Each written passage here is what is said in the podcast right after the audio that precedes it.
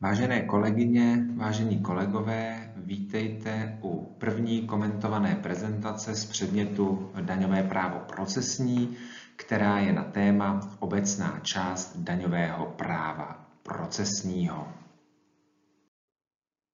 Zde je osnova prezentace.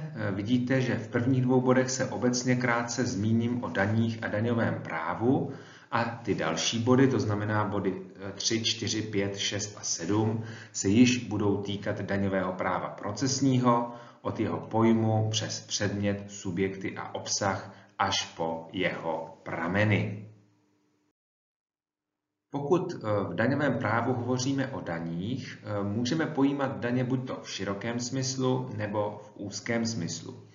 Daně v širokém smyslu, jak vidíte, zahrnují ty daně v úzkém smyslu, dále poplatky a potom takzvaná jiná obdobná peněžitá plnění. My, když budeme hovořit o daních v daňovém právu procesním, vždy budeme mít na mysli ty daně v širokém slova smyslu, pokud nebude výslovně řečeno, že jde o daně v úzkém smyslu. Ty daně v úzkém smyslu znáte. Tady vidíte, že to může být daň z příjmů, daň z přidané hodnoty, spotřební daně, daň z nemovitých věcí a řada dalších daní, které jsou součástí české daňové soustavy. Pokud jde o poplatky, tak tady jde o soudní poplatky, správní poplatky, místní poplatky a poplatky sui generis svého druhu, které nejsou, nespadají do jedné z těch tří kategorií, nejsou tedy poplatky soudními, správními nebo místními, ale také jsou to plnění veřejnoprávního charakteru plynoucí do veřejných rozpočtů, označené jako poplatky. A pak zde máme jiná obdobná peněžitá plnění, myšleno jiná obdobná těm daním v úzkém smyslu a poplatkům, kde tady mám na prvním místě zmíněna cla, protože u cel někteří je zařazují jako daně, někteří jako poplatky, ale spíše je to specifické jiné plnění, kde je tam ten specifický znak přechodu zboží přes určitou hranici.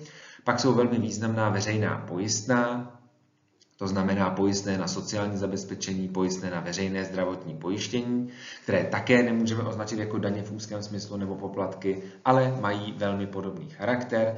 A potom řada dalších plnění jako odvody nebo úhrady, příspěvky a podobně jsou různě nazývány, nazývána tato plnění, ale mají společné to, že mají znaky daní v úzkém smyslu nebo poplatků. O tom právě, jaké ty znaky ty daně mají, teď myslím v širokém smyslu, si řekneme hned na následujícím slajdu. Na tomto slajdu je uvedena teoretická definice daně v širším slova smyslu, to jest tyto podmínky musí být naplněny, aby určité plnění bylo daní v širokém slova smyslu. Předně jde o nenávratnost, to jest, že daň plyne od jednoho subjektu, typicky poplatníka, plátce daně, k druhému subjektu, typicky správci daně, a následně není tam ten opačný tok, to znamená, že by ten správce daně tomu poplatníkovi nebo plátci tu daň vracel. Výjimečně je možný i ten opačný tok, ale opět nenávratný, to znamená, že ten správce daně vyplácí tu daň, nebo tady v tom případě se říká daňový odpočet, tomu poplatníkovi nebo plátci daně. Ale pořád jde o plnění nenávratné. Daň je nedobrovolná, to znamená, že je povinností platit a není zde dobrovolnost platby daně. Ta platba daně je uložena vlastně nedobrovolně. Daň může být ekvivalentní i neekvivalentní, v tom se právě potom liší daň v úzkém smyslu a poplatek, ale ten, tento znak vlastně ekvivalence, to znamená určitého protiplnění nebo protislužby za platbu daně, je jako irelevantní z hlediska teoretické definice daně v širším slova smyslu.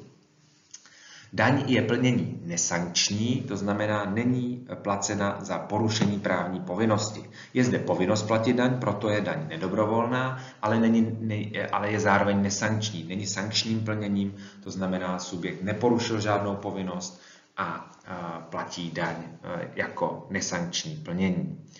Daň je peněžité plnění, toto vyplývá dnes z daňového řádu, kdy daň se platí v penězích, nikoli v nepeněžním plnění, takže u nás vždycky daň je peněžité plnění a daň je ukládaná na základě zákona, to vyplývá z článku jedenáct odstavec pět listiny základních práv a svobod, kde je uvedeno, že daně a poplatky lze ukládat pouze na základě zákona. Takže bez zákona není daně. Daň je vždycky s někým spravovaná. Já zde mám uvedeno státem nebo jinými osobami vykonávajícími veřejnou správu. Typicky je to ten stát, ale můžou to být i jiné osoby. Samozřejmě máme zde obce, máme zde ale třeba i jiné právnické osoby, třeba veřejnou zdravotní pojišťovnu a podobně. Takže, ale vždycky je tam určitý správce daně, který tu daň spravuje. No a daň je veřejný příjem veřejných rozpočtů, to znamená, že vždycky je zde určitý veřejný rozpočet, třeba státní nebo místní, do kterého ta daň plyne a ta daň je jeho veřejným příjmem, protože je právě uložena veřejným právem a plyne tam na základě toho příslušného zákona. Daň zase může být účelová nebo neúčelová, to není relevantní znak daně v širokém slova smyslu. A pokud na tu daň nahlížíme optikou toho veřejného rozpočtu, tak je daň zpravidla řádným, pravidelným a plánovaným příjmem toho rozpočtu, to jest je s ní počítáno při přípravě toho rozpočtu, pravidelně do něj plyne a plánuje se jako, jako jeho příjem. Takže toto je ve stručnosti shrnutí teoretické definice daně v širokém slova smyslu. Zatímco na předchozím slajdu jsme si ukázali teoretickou definici daně v širokém slova smyslu, nyní si ukážeme definici daně de lege lata, to znamená vymezení daně pro účely daňového řádu. Daň pro účely daňového řádu, pro účely správy daní, je vymezena v paragrafu dva odstavec tři daňového řádu a zde máme tři písmena, co se daní pro účely daňového řádu rozumí. Za prvé jde o peněžité plnění označené jako daň, clo nebo poplatek. Za druhé o peněžité plnění, pokud zákon stanoví, že se při jeho správě postupuje podle daňového řádu.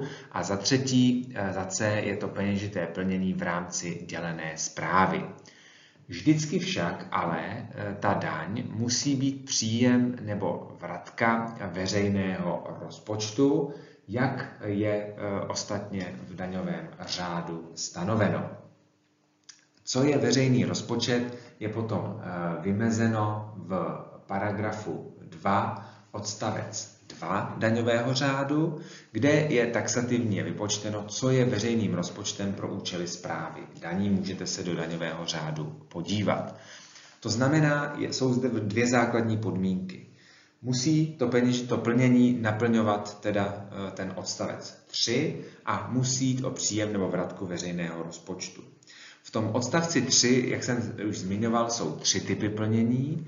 Za prvé je zde to Ačko, to písmeno A, kdy pokud zákonodárce řekne, že určité plnění se nazývá daní, clem nebo poplatkem a zároveň je příjmem nebo vratkou určitého veřejného rozpočtu, tak se automaticky spravuje podle daňového řádu. Na, naproti tomu, pokud jde o jiná plnění, tak a nejsou označená daň, clo nebo poplatek a plynou do, do veřejného rozpočtu, tak tam zákon musí stanovit, že se při jeho správě postupuje podle daňového řádu. Příklady si ukážeme v rámci, v rámci semináře. Třetím typem je potom plnění v rámci dělené správy, kdy se to plnění spravuje podle daňového řádu jenom v tzv. Platební rovině. Ta, daňo, ta dělená správa je upravena v paragrafu sto šedesát a následující, pardon, sto šedesát jedna a sto šedesát dva daňového řádu a jde o to, že určitá plnění, která jsou ukládána v jiném procesním režimu, typicky ve správním řízení nebo i v občanském soudním řízení, v případě trestním řízení, tak jsou potom placena, inkasována v té platební rovině podle řádu daňového. Ta daň pro účely toho daňového řádu, ale je ještě širší než, jakoby šir, než daň v teoretickém slova smyslu, protože zahrnuje i daňový odpočet, daňovou ztrátu nebo jiný způsob zdanění. To, to je, že ta daň vlastně není to peněžité plnění plynoucí od toho subjektu k tomu státu, ale třeba obráceně nebo uh, určitě jiným způsobem uh, se nedojde až k vymezení té daně, ale je tam ta daňová ztráta. A uh, také takzvané příslušenství daně, to je potom vymezeno v odstavci pět. Takže potom v kontextu, když je použito slovo daň v daňovém řádu, tak musíte se podívat, že to může být právě třeba ta daň, clo, poplatek nebo nějaká, nějaký ten odvod, ale nebo také třeba příslušenství daně nebo ten, nebo ten daňový odpočet. To vždycky pak vyplývá z povahy věci, o co jde. Poslední poznámka k tomuto slajdu je k tomu pojmu druh daně, který používá daňový řád na různých místech, třeba v paragrafu padesát šest nebo sto čtyřicet devět. A tady teda tím druhem daně myslí tu jednotlivou konkrétní daň, typicky třeba nevím, daň z nemovitých věcí, a nebo dokonce i určitou, buď to třeba dílčí daň, nebo určitou specifickou daň v rámci té daně. To je třeba příklad daně z příjmu fyzických osob, kde můžete mít v druhém daně tu daň placenou plátci a daň placenou poplatníky. Takže to je ještě k doplnění toho a vymezení toho pojmu druh daně. Toto schéma si vysvětlíme v rámci semináře a ukážeme si i zařazení některých peněžitých plnění do těch jednotlivých kategorií. Dostávám se k druhému bodu prezentace. Prvním jsme si vymezili pojem daň. Druhým pojmem, který si vymezíme, je pojem daňové právo. A to velmi stručně. Daňové právo je soubor právních pravidel upravujících daňové příjmy veřejných rozpočtů, to jest daně, poplatky a jiná obdobná peněžitá plnění, to jest daně v širokém slova smyslu. To daňové právo se obvykle člení na daňové právo hmotné a daňové právo procesní a ten rozdíl je v tom, že ta, to hmotné daňové právo je samotná právní úprava, no právní pravidla pro takzvané konstrukční prvky, to znamená hmotně právní určení výše té daně, zatímco daňové právo procesní nebo správa daní je potom to jsou pravidla potřebná ke stanovení a vybrání daně, která je právě určena tím hmotným právem. Takže to je v kostce daňové právo. Jak už logicky tušíte, tento předmět a i tato prezentace se právě zabývá tím daňovým právem procesním a ty následující body teda se již zabývají tou správou daní. Protože jsem vymezil pojem daň i daňové právo, tak je velmi jednoduché potom vymezovat pojem samotného daňového práva procesního. Ještě než tak ale zmíním, tak zdůrazním, že daňové právo procesní není právním oborem, není ani vlastně právním podoborem, tím je daňové právo, protože tím oborem je finanční právo, daňové právo je jeho podoborem a daňové právo procesní je vlastně svébytná část toho daňového práva, která se právě týká správy daní. My budeme daňové právo procesní pojímat v tom širokém slova smyslu, to znamená jako soubor právních pravidel upravujících správu daňových příjmů veřejných rozpočtů, to jest daní, poplatků a jiných obdobných peněžitých plnění. Pokud bychom pojímali to daňové právo procesní v užším smyslu, ale myslím si, že k tomu není důvod, tak by se jednalo jenom o ta pravidla, která upravují tu správu, veřejných, tu správu příjmu veřejných rozpočtů označených jako daně nebo naplňujících znaky daně v užším smyslu. Podle toho by to bylo formální nebo materiální pojetí daňového práva procesního v užším smyslu. Ale z hlediska pedagogického i praktického to nedává smysl, protože daňové právo procesní je i de lege lata pojímáno v tom širším slova smyslu, takže tady máme tu definici daňového práva procesní v širším smyslu, kterou jsem tady zmiňoval, to jest je to úprava té správy daní v širokém slova smyslu. A co se rozumí správou daní, si hned řekneme na následujících slajdech za chvilku. Dalším bodem prezentace je pojednání o předmětu daňového práva procesního. Jak už může být patrné z předcházejícího výkladu, předmětem daňového práva procesního je úprava správy daní. Pokud jde o samotný pojem správa daní, tak je dobré si otevřít daňový řád a podívat se na paragraf jedna odstavec dva. Správa daní, správa daní pardon, je zde vymezena jako postup, a to je důležité, správa daní je postup, postup určitého správce daně, při němž se realizují práva a povinnosti osob zúčastněných na správě daní. A ten postup, ta, ta, ta správa daní, vlastně má svůj cíl.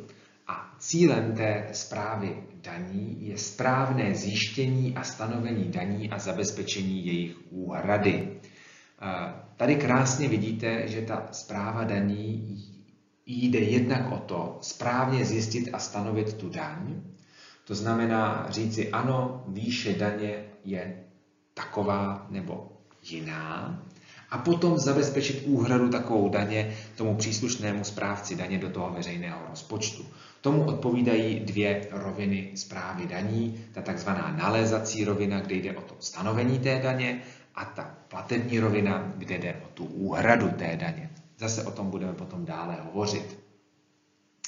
Pokud zde mám třetí odrážku, správa daní jako pojem a pojem daňové řízení a jejich vztah, tak vztah těchto dvou pojmů je takový, že správa daní je širší kategorií než pojem daňové řízení, protože ta správa daní se odehrává jak v rámci toho daňového řízení, tak mimo něj. Daňové řízení je pouze část správy, správy daní. Zase to pochopíte potom z následujícího výkladu, ať už na této prezentaci nebo v prezentacích dalších. A poslední, co chci zmínit, je vztah daňového a správního řízení. Daňové řízení nebo správa daní, chcete-li šířeji, není speciálním druhem správního řízení, ačkoliv by se tak mohlo zdát, ale autonomním specifickým typem řízení nebo postupu. Protože primárním cílem správy daní není regulace činností, které vlastně jako musí být vrchnostensky regulovány, ale je právě regulace té, toho postupu správců daně a realizace těch práv a povinností osob zúčastněných na správě daní. Z tohoto důvodu zde máme i paragraf dvě stě šedesát dva daňového řádu, který vylučuje subsidiární použití správního řádu při správě daní. Nicméně tak jednoduché to není, protože určitě víte, že správní řád má své ustanovení, kde říká, že správní řád se použije i když, nebo určité ustanovení správního řádu se použijí i když je použití správního řádu tím zvláštním předpisem vyloučeno. Nicméně, jak si zase řekneme dále, daňový řád je opravdu velmi komplexní právní úpravou, kde to po případné použití správního řádu je opravdu, opravdu minimální. Pátý bod prezentace se týká subjektů daňového práva procesního. Při správě daní stojí na jedné straně stát nebo jiný orgán veřejné moci, reprezentovaný správcem daně, a na druhé straně fyzické a právnické osoby soukromého práva, takzvané osoby zúčastněné na správě daní, které jsou buďto daňovými subjekty nebo třetími osobami. Na následujících slajdech si tedy řekneme něco nejprve o správci daně, pak o daňových subjektech a pak o třetích osobách. Subjektem daňového práva procesního je předně správce daně. Správce daně je ten, kdo vystupuje za stát nebo veřejnou moc obecně v tom, při, při správě daní. Vymezení správce daně najdeme v paragrafu deset daňového řádu, kde je uvedeno, že to je správní orgán nebo jiný státní orgán, a to v rozsahu, v jakému je zákonem nebo na základě zákona svěřena působnost v oblasti správy daní. Na ten pojem orgán veřejné moci a na vymezení správce daně se podíváme blíže ještě v rámci semináře. Správce daně má svěřeny určité pravomoci. Obecně jsou ty pravomoci shrnuty v paragrafu jedenáct, na který se můžete podívat do daňového řádu. Samozřejmě pak ty dílčí pravomoci a ty konkrétní pravomoci, bych řekl, jsou potom v těch dalších ustanoveních daňového řádu. A pak zde máme pojem úřední osoby správce daně. A to je paragraf dvanáct daňového řádu, protože logicky ten správce daně je orgánem veřejné moci, tak reálně vykonává tu svoji pravomoc prostřednictvím tzv. Úředních osob. A ten, ta úřední osoba vlastně není osobou zúčastněnou na správě daní, protože to jsou ty fyzické a právnické osoby soukromého práva, ale je to zaměstnanec, který se bezprostředně podílí na výkonu pravomoci správce daně nebo osoba oprávněná k výkonu pravomoci správce daně zákonem nebo na základě zákona. Ti zaměstnanci správce daně se potom prokazují dokladem, že jsou to právě ty úřední osoby a ten osoba zúčastněná na správě daní má právo vědět, kdo je tou úřední osobou, která v té příslušné věci jedná za toho správce daně. Posledním tématem, které zmíním v souvislosti se správcem daně, je místní příslušnost. V paragrafu třináct je obecně upravena místní příslušnost správce daně. Když se podíváte, tak se to liší, to obecné pravidlo u fyzické osoby a u právnické osoby. U fyzické osoby je rozhodující místo pobytu, typicky adresa trvalého pobytu nebo hlášeného místa pobytu cizince, a u právnické osoby potom sídlo právnické osoby, to je ta adresa, pod kterou je ta právnická osoba zapsána v určitém rejstříku. Takže a následně jsou tam ještě pravidla pro to, když je těch více místních příslušných správců daně, jsou tam pravidla pro změnu místní příslušnosti v daňovém řádu, pravidla pro dožádání, delegaci, atrakci, to je obvyklé i v jiných procesních předpisech, ale to nemusíte samozřejmě detailně znát. Jde o to, že abyste věděli, že tady je vymezen ten správce daně, kdo to vlastně je a jak Jak, jaké má pravomoci při té správě daní. Daňové subjekty patří do kategorie osob zúčastněných na správě daní, to znamená, stojí většinou na druhé straně vztahu se správcem daně. Obecně vymezuje daňový řád daňové subjekty v paragrafu dvacet odstavec jedna, kde se dočtete, že daňovým subjektem je osoba, kterou za daňový subjekt označuje zákon, což je trošku uh, definice kruhem, ale, ale je to tak, jakož i osoba, kterou zákon označuje jako poplatníka nebo plátce daně.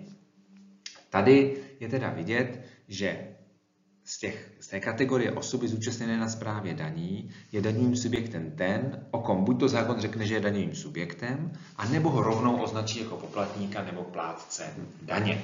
Pozor, neplést ještě s pojmem plátce, protože ten plátce a plátce daně je někdo jiný. Konkrétně si to zase ukážeme v rámci semináře. Ještě dvě specifické věci týkající se daňových subjektů. Daňovým subjektem vlastně může být i, řekněme, kvazisubjekt, a to je takzvaná plátcová pokladna, což je organizační jednotka, kde vlastně dochází k plnění nebo výkonu povinností stanovených daňovým, daňovým zákonem, a e, tato organizační jednotka je plátcovou pokladnou, pokud tak stanoví zákon. Zákon tak stanovuje pouze v jednom případě, a to v případě daně z příjmu fyzických osob ze závislé činnosti, kde tedy může dojít ke vzniku plátcovy pokladny, a je možné si to představit tak, že například ten Daňový subjekt má sídlo v Praze, to znamená, je místně příslušný tomu správci daně pražskému, nicméně má vytvořenou třeba plácovou pokladnu v Ostravě, kde je třeba jeho nějaká činnost, třeba výrobní závod, a tato plácová pokladna jako samostatná organizační jednotka je potom, pokud jde o daň z příjmu fyzických osob ze závislé činnosti, příslušná tomu správci daně v Ostravě. Je to kvazisubjekt, protože to není právnická osoba, nicméně při správě daní má vlastně práva a povinnosti daňového subjektu. A poslední věc podobná je tady mnou zmíněný paragraf dvacet čtyři odstavec šest, že je třeba si uvědomit, že daňovým subjektem jsou vlastně i jednotky bez právní osobnosti, pokud jim zákon svěřuje výkon práv a povinností daňového subjektu, respektive osob zúčastněných na správě daní.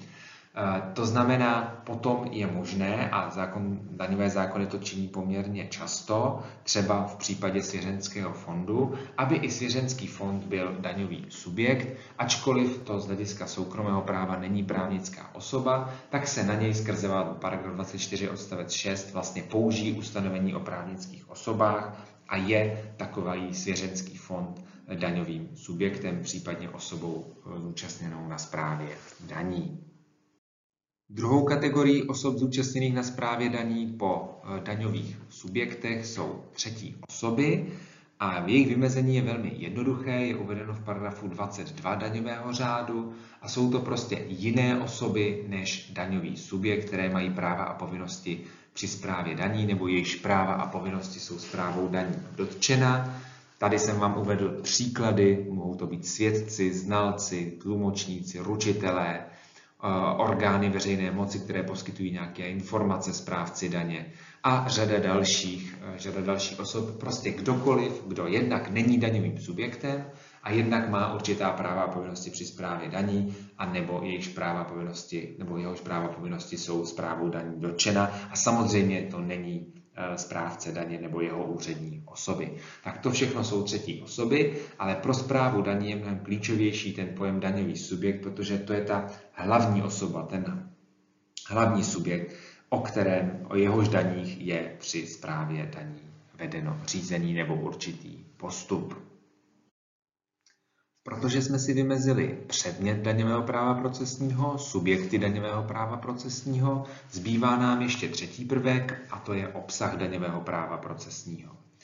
Obsahem daňového práva procesního jsou jednak povinnosti, jednak práva a jednak pravomoci, nicméně ty vždycky souvisejí se správou daní, takže je lze označit za procesně daňově právní povinnosti, práva a pravomoci. Typické je, že správce daně má spíše ty procesně daňově právní pravomoci a daňový subjekt, případně osoba zúčastněná na správě daní, má typicky ty procesně daňově právní povinnosti. Takovým příkladem je ta povinnost poplatníka podat daňové přiznání, naopak tomu odpovídající pravomoc správce daně vyžadovat podání takového daňového přiznání. Těmi procesně daňově právními povinnostmi, právy a pravomocemi se realizují ty hmotně právní, hmotně daňově právní práva, pravomoci a povinnosti. To znamená, je zde nějaká daň v určité výši a realizuje se skrze ty procesní povinnosti, práva a pravomoci. Takovým komplexnějším příkladem, kde si můžete podívat na to, jaké jsou tam, ta konkrétní, jaké jsou tam ty konkrétní povinnosti, práva a pravomoci, je příklad vysvětlení podle paragrafu sedmdesát devět daňového řádu, kde krásně vidíte ten procesně právní vztah mezi správcem daně a osobou. A předmětem tohoto z toho vztahu je podání vysvětlení, což souvisí se správou daní a obsahem je povinnost té osoby podat vysvětlení a naopak tomu odpovídající pravomoc požadovat to vysvětlení ze strany správce daně. Prameny daňového práva procesního můžeme dělit na formální a materiální. Jako formální prameny označujeme ty prameny, které jsou oficiálními prameny práva, to znamená právně závazné dokumenty, jako ústavní zákony, mezinárodní smlouvy, právní předpisy Evropské unie, zákony a podzákonné právní předpisy. Naopak do té širší kategorie materiálních pramenů patří také zdroje, kde osoby a adresáti práva to právo skutečně hledají, kde e, najdeme rozhodnutí a pravidla, která mají skutečnou jakoby, moc ovlivnit chování těch, těch adresátů, a to přesto, že nejsou formálními prameny práva. Já tady mám napsáno, že jde třeba o vnitřní předpisy nebo judikaturu, nicméně je možné, že to může být klidně mediální sdělení politicky významné osoby nebo cokoliv dalšího, co má právě schopnost ovlivnit chování adresátů, podle čeho se adresáti reálně, reálně chovají. Já se primárně samozřejmě zaměřím na ty formální prameny daňového práva procesního, ale potom zmíním i ty materiální.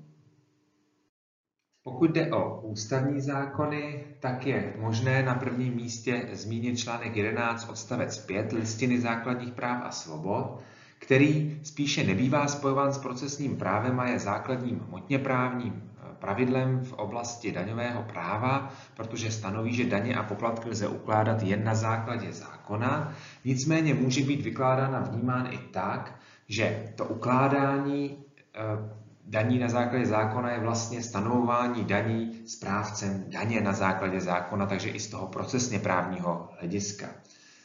Pak se samozřejmě v daňovém právu procesním uplatní i ustanovení listiny, která jsou poplatná celému veřejnému právu.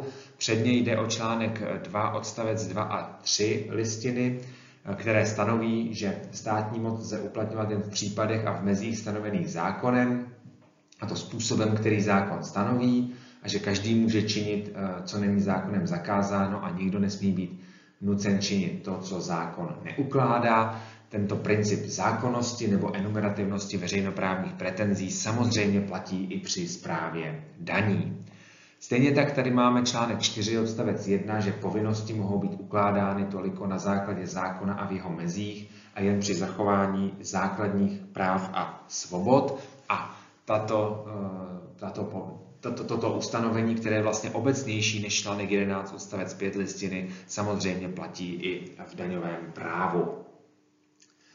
Jako třetí zmíním článek třicet šest odstavec dva listiny, kdo tvrdí, že byl na svých právech zkrácen rozhodnutím orgánu veřejné správy, může se obrátit na soud, aby přezkoumal zákonnost takového rozhodnutí, a samozřejmě při správě daní toto platí, je možno se brojit proti rozhodnutím správců daně, proti nečinnosti správců daně a, a, a podobně v správním soudnictví u krajských soudů a Nejvyššího správního soudu. No a konečně článek třicet osm odstavec dva stanoví, že každý má právo, aby jeho věc byla projednána veřejně, bez zbytečných průtahů a v jeho přítomnosti, a aby se mohl vyjádřit ke všem prováděným důkazům. Opět toto e, při správě daní je naplněno s jednou výjimkou, a to je ta veřejnost, protože sama listina připouští, že veřejnost může být vyloučena jen v případech stanovených zákonem, a to je právě případ správy daní, kdy správa daní je zásadně neveřejná. Na tento nález Ústavního soudu dva U S dvě stě šedesát dva lomeno nula šest se blíže zaměříme na semináři. Dalším formálním pramenem daňového práva procesního jsou mezinárodní smlouvy. Ty mezinárodní smlouvy v obsahující ty ustanovení daňového práva procesního jsou dvojího typu. Jednak jde o smlouvy o výměně informací a jednak o smlouvy o zamezení dvojímu zdanění. Pokud jde o smlouvy o výměně informací, tak zde máme mnohostrannou smlouvu a potom jednotlivé dvoustranné smlouvy.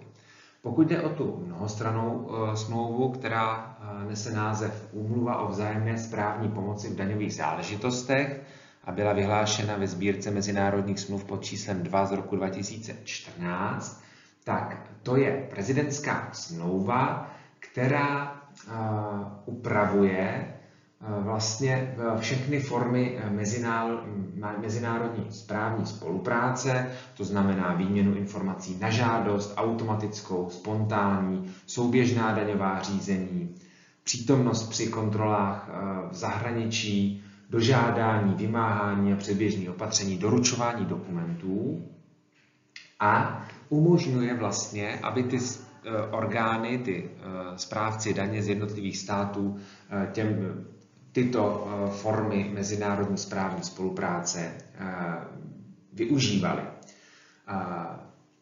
Ta Česká republika je signatářem této, této smlouvy a může podle ní postupovat. Pak zde máme ty dvoustranné bilaterální mezinárodní smlouvy o výměně informací v daňových záležitostech, označované tou anglickou zkratkou, zkratkou Tax Information Exchange Agreement.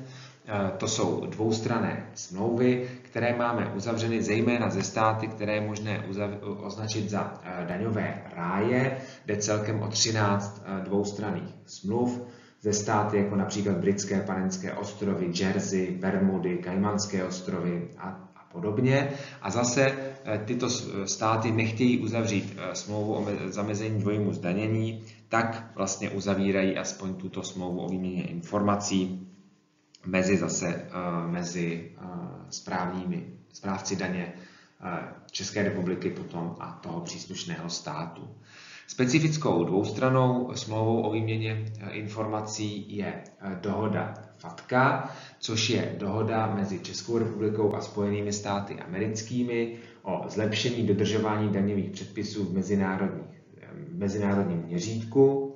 A tady jde o to, že Amerika přijala svůj vnitrostátní zákon, právě známý jako zákon FATCA, to je zkrátka zase Foreign Account Tax Compliance Act, a vlastně nutí tím subjekty v jiných státech, aby hlásili americkému správci daně informace o amerických daňových rezidentech, a ve své podstatě tou To je, to je tak, že Česká republika uzavřela tu mezinárodní dohodu právě, aby právně zaštítila to, že ty subjekty to budou hlásit přes českého správce daně tomu americkému správci daně. Pak zde máme tu druhou skupinu, a to jsou smlouvy o zamezení dvojímu zdanění, které také obsahují článek týkající se výměny informací. Obvykle zní tak, že ty příslušné úřady, správci daně těch, těch států si budou právě vyměňovat informace, u nich lze předpokládat, že jsou nějakým způsobem relevantní ve vztahu k té smlouvě, k jejímu provádění, vymáhání a podobně. A takže na základě také smluv o zamezení dvojímu zdanění probíhá potom ta spolupráce správní těch správců daně. Třetím formálním pramenem daňového práva procesního, který zde zmíním, jsou právní předpisy Evropské unie. Tady mám rozdělenou tu oblast právních předpisů Evropské unie na několik částí. Předně podle toho, zda se jedná o oblast nepřímých nebo ostatních daní. Pokud jde o nepřímé daně, tak zde jsou přímo aplikovatelná nařízení Rady upravující správní spolupráci správců daně jednotlivých členských států Evropské unie. To číslo první, či nařízení devět set čtyři lomeno dva tisíce deset, se týká správní spolupráce a boji proti podvodům v oblasti daně z přidané hodnoty.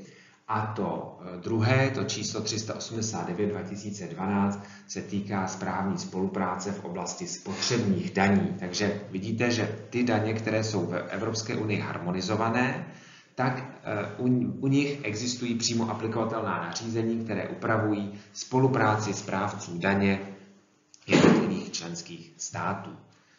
Naproti tomu, pokud jde o ty další daně, tak zde je směrnice číslo šestnáct z roku dva tisíce jedenáct o správní spolupráci v oblasti daní. To je takzvaná směrnice D A C nebo D A C, Directive on Administration Cooperation. A tato směrnice vlastně upravuje spolupráci těch, členských stá- těch správců daně v členských státech v jiných daních než těch nepřímých typicky. Ovšem je to směrnice, to znamená, je provedena příslušným zákonem u nás v České republice. Jde o zákon o mezinárodní spolupráci při správě daní, který potom budu mít zmíněn na sledujícím slajdu. Pak je zde třetí oblast a to je oblast vymáhání daní, kde zase platí směrnice dva tisíce deset lomeno dvacet čtyři o vzájemné pomoci při vymáhání pohledávek vyplývajících z daní, poplatků, cel a jiných opatření. Opět tato směrnice je provedena u nás příslušným zákonem a to je zákon o mezinárodní pomoci při vymáhání některých finančních pohledávek, který zase zmíním na následujícím slajdu. Pak zde máme novou, relativně novou oblast a to je oblast řešení sporů v Evropské unii, kdy existuje směrnice tisíc osm set padesát dva z roku dva tisíce sedmnáct o mechanismech řešení daňových sporů v Evropské unii a týká se to sporů, které vyplývají z výkladu nebo uplatňování smluv o zamezení dvojího zdanění. To znamená, že tato směrnice stanovuje vlastně pravidla, práva a povinnosti těch osob v případě, že vznikne spor z výkladu nebo uplatňování smlouvy o zamezení dvojímu zdanění, samozřejmě v rámci Evropské unie. A zase tato směrnice u nás byla provedena zákonem o mezinárodní spolupráci při řešení daňových sporů v Evropské unii, o kterém zase budu se zmíním na následujícím slajdu. Ještě zde mám poslední odrážku a to jsou skupina dalších právních předpisů Evropské unie. Existuje a bylo přijato nařízení Evropského parlamentu a Rady osm set čtyřicet sedm v roce dva tisíce dvacet jedna, kterým se zavádí program Fiscalis pro spolupráci v oblasti daní. Je vlastně aplikovatelné na to období dva tisíce dvacet jedna až dva tisíce dvacet sedm. A cílem tohoto nařízení je vlastně poskytnutí finanční podpory, finančního krytí na provádění vlastně programu Fiscalis, který se týká podpory daňových orgánů a oblasti daní. To znamená, existují tam pravidla nebo podpory pro boj proti daňovým podvodům, daňovým únikům a vyhýbání se daňovým povinnostem, zlepšení správy daní a podobně. Pokud jde o zákony, tak základním obecným právním předpisem při správě daní je zákon číslo dvě stě osmdesát z roku dva tisíce devět, daňový řád. Nicméně ustanovení týkající se správy jednotlivých daní jsou upravena i v jednotlivých dalších zákonech upravujících daně, poplatky a jiná obdobná peněžitá plnění. Ta jsou potom speciální k tomu daňovému řádu. A pak zde máme trojici již e, zmiňovaných zákonů, které provádějí příslušné evropské směrnice, to znamená zákon o mezinárodní spolupráci při správě daní, zákon o mezinárodní pomoci při vymáhání některých finančních pohledávek a zákon o mezinárodní spolupráci při řešení daňových sporů v Evropské unii. Všechny jsou opět speciální k daňovému řádu. A aby byl výčet formálních pramenů daňového práva procesního kompletní, je třeba zmínit ještě sekundární právní předpisy.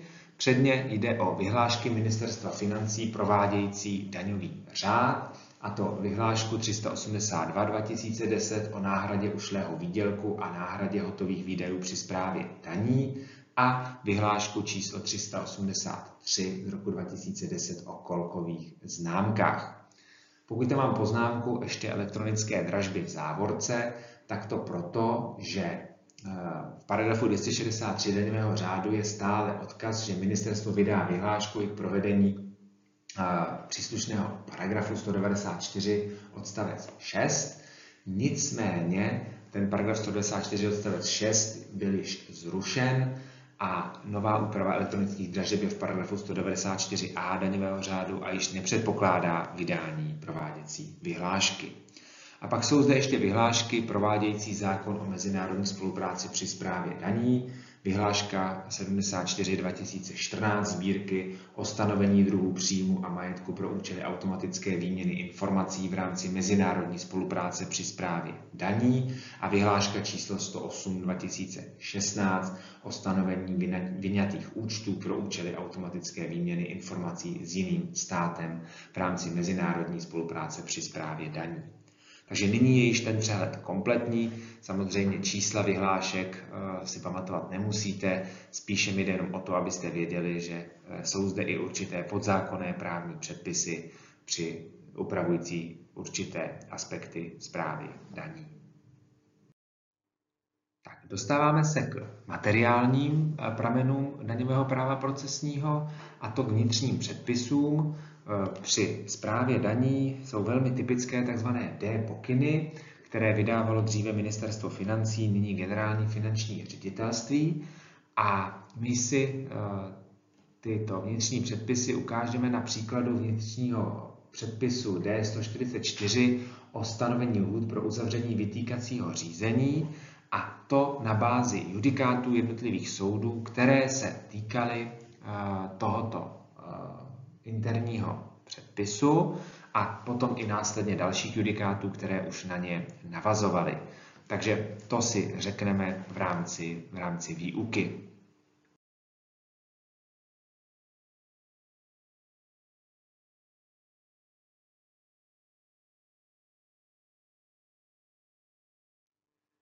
Ani judikatura není formálním pramenem daňového práva procesního, snad s výjimkou nálezů Ústavního soudu, kterým, které ruší určitá ustanovení právních předpisů, ale judikatura je materiálním pramenem daňového práva procesního, má velký vliv na podobu daňového práva procesního. A to daňové právo procesní ovlivňuje judikatura řady soudů, jednak krajských soudů a Nejvyššího správního soudu, Ústavního soudu, ale také Evropského soudu pro lidská práva a Soudního dvora Evropské unie. Základní informace si řekneme na následujících slajdech. Prvními soudy, o kterých budu hovořit, jsou krajské soudy a Nejvyšší správní soud, které rozhodují v rámci správního soudnictví podle soudního řádu správního, s tím, že v prvním stupni rozhodují krajské soudy, a to typicky o žalobách proti rozhodnutím správních orgánů, ochraně proti nečinnosti správního orgánu nebo ochraně před nezákonným zásahem správního orgánu, a v druhém stupni je možnost podat kasační stížnost k Nejvyššímu správnímu soudu. Samozřejmě rozhodnutí nebo nečinnost nebo nezákonné zásahy při správě daní je možné napadat teda ve správním soudnictví před krajskými soudy a Nejvyšším správním soudem. Tady je zajímavé, že na Nejvyšším správním soudu do roku dva tisíce třináct existovalo finančně správní kolegium, to znamená, ty věci daňové řešili řešili stejní soudci, soudci tohoto finančně správního kolegia. To ovšem bylo od roku dva tisíce čtrnáct zrušeno a nyní rozhodují všichni, všichni soudci Nejvyššího správního soudu, respektive všichni senáty v daňových věcech. Jak ty soudy mají ten vliv na daňové právo procesní? No, je tady možnost stan- zaujmout stanovisko kolegia nebo pléna podle paragrafu devatenáct, a to v zájmu jednotného rozhodování těch soudů, a je to tak, že pokud prostě je otázky týkající se více kolegií a jsou mezi nimi sporné, tak může předseda Nejvyššího správního soudu v zájmu jednotného rozhodování soudu na základě vyhodnocení pravomocných rozhodnutí soudu navrhnout zaujetí stanoviska plénu. O jednom, jedno to stanovisko pléna si ukážeme na následujícím slajdu. Pak je tady možnost rozhodnutí rozšířeného senátu Nejvyššího správního soudu, to je paragrafy sedmnáct a osmnáct soudního řádu správního, a to se používá v případě, že dospěl senát k odlišnému názoru, než již dospěl jiný senát Nejvyššího správního soudu, tak postoupí tu věc k rozhodnutí rozšířenému senátu. A dospěl senát při svém rozhodování opětovně k právnímu názoru, který je odlišný od právního názoru o téže právní otázce, tak, tak může předložit to právní otázku také rozšířenému senátu k posouzení. A poslední věc, usneseli se ten rozšířený senát na právním názoru shodném s dosavadní rozhodovací činností Nejvyššího správního soudu, tak ho přijme jako zásadní usnesení a to se pak zveřejní v sbírce rozhodnutí Nejvyššího správního soudu. Takže tímto způsobem vlastně ten Nejvyšší správní soud sjednocuje tu rozhodovací činnost Nejvyššího správního soudu a tím pádem samozřejmě potom ty správci daně, ty, ty správní orgány se řídí těmito rozhodnutími, čímž pádem se ta rozhodnutí stávají materiálními prameny daňového práva procesního. Zde je uvedeno to usnesení pléna Nejvyššího správního soudu ve věcech správy daní. Okomentujeme se ho stručně v rámci výuky. Krátce se zmíním i o Ústavním soudu, který je upraven v ústavě a potom v zákoně sto osmdesát dva devadesát tři sbírky o Ústavním soudu. A tady samozřejmě asi znáte článek osmdesát devět odstavec dva ústavy, že vykonatelná rozhodnutí o Ústavního soudu jsou závazná pro všechny orgány i osoby. A já už jsem zmiňoval, že právě v případech, kdy působí Ústavní soud jako negativní zákonodárce, tak vlastně ty jeho nálezy jsou formálním pramenem práva a v těch ostatních případech působí zase jako materiální pramen tou silou své přesvědčivosti. Podle něj potom rozhoduje, rozhodují správní soudy, podle nálezu Ústavního soudu a potom samozřejmě i správci daně. K tomuto nálezu si zase řekneme něco více při výuce, protože on navazuje na to stanovisko pléna Nejvyššího správního soudu. Tím, kdo ovlivňuje daňové právo procesní, je rovněž Evropský soud pro lidská práva, který působí na základě Úmluvy o ochraně lidských práv a základních svobod. A zde je možnost podávat k němu individuální stížnosti podle článku třicet čtyři za stanovených podmínek. Tou nejdůležitější podmínkou je vyčerpání opravných prostředků. A Evropský soud pro lidská práva řešil aplikovatelnost úmluvy na daňové spory na bázi článku šest právo na spravedlivé řízení a e, přijal rozhodnutí ve věci Ferracini proti Itálii, to máme na dalším slajdu, kde se na něj můžete podívat. Nicméně, a ta, tam podstatou je, že ten Evropský soud pro lidská práva byl spíše zdrženlivý v, v těch daňových věcech.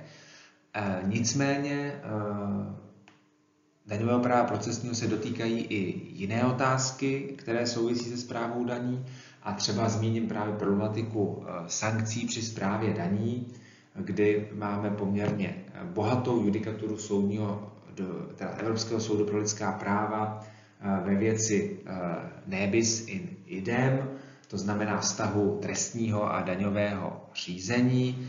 Ty rozsudky, které vidíte, to je Zolotukin proti Rusku, Lakidev proti Švédsku nebo A A B proti Norsku, vlastně vedly třeba i k tomu, že Nejvyšší náš správní soud konstatoval, že penále při správě daní má povahu trestu a zákonodárce pak musel řešit tu problematiku vztahu právě daňového penále a daňových trestných činů. Zde teda vidíte výňatek z rozsudku Ferracini proti Itálii, kde soud uvádí, že daňové záležitosti tvoří součást tvrdého jádra výsad veřejné moci, přičemž veřejný charakter vztahu mezi daňovým poplatníkem a daňovým úřadem nadále přetrvává a proto ten soud konstatuje, že daňové spory se vymykají oblasti občanských práv a závazků a to navzdory majetkovým důsledkům, které mají pro situaci daňových subjektů. Posledním soudem, o kterém budu hovořit, je Soudní dvůr Evropské unie, což je orgán Evropské unie, působící na základě článku devatenáct smlouvy o Evropské unii. A tady, jak vidíte na slajdu, tak samozřejmě jeho působnost je široká. On zajišťuje dodržování práva při výkladu a provádění smluv a rozhoduje právě o žalobách podaných členským státem, orgánem nebo fyzickými či právnickými osobami, rozhoduje o předběžných otázkách vnitrostátních soudů týkající se právě výkladu práva Unie a v dalších, v dalších případech. To, jak rozhodnutí e, Soudního dvora Evropské unie ovlivňuje e, materiálně daňové právo procesní, vyplývá z tzv. Eurokonformního výkladu práva, kdy české právo je nutné vykládat v souladu s právem unijním, a na následujících slajdech vidíte konkrétní příklady rozhodnutí, jak naše soudy zohledňují eurokonformní výklad práva, včetně právě rozsudků Soudního dvora Evropské unie.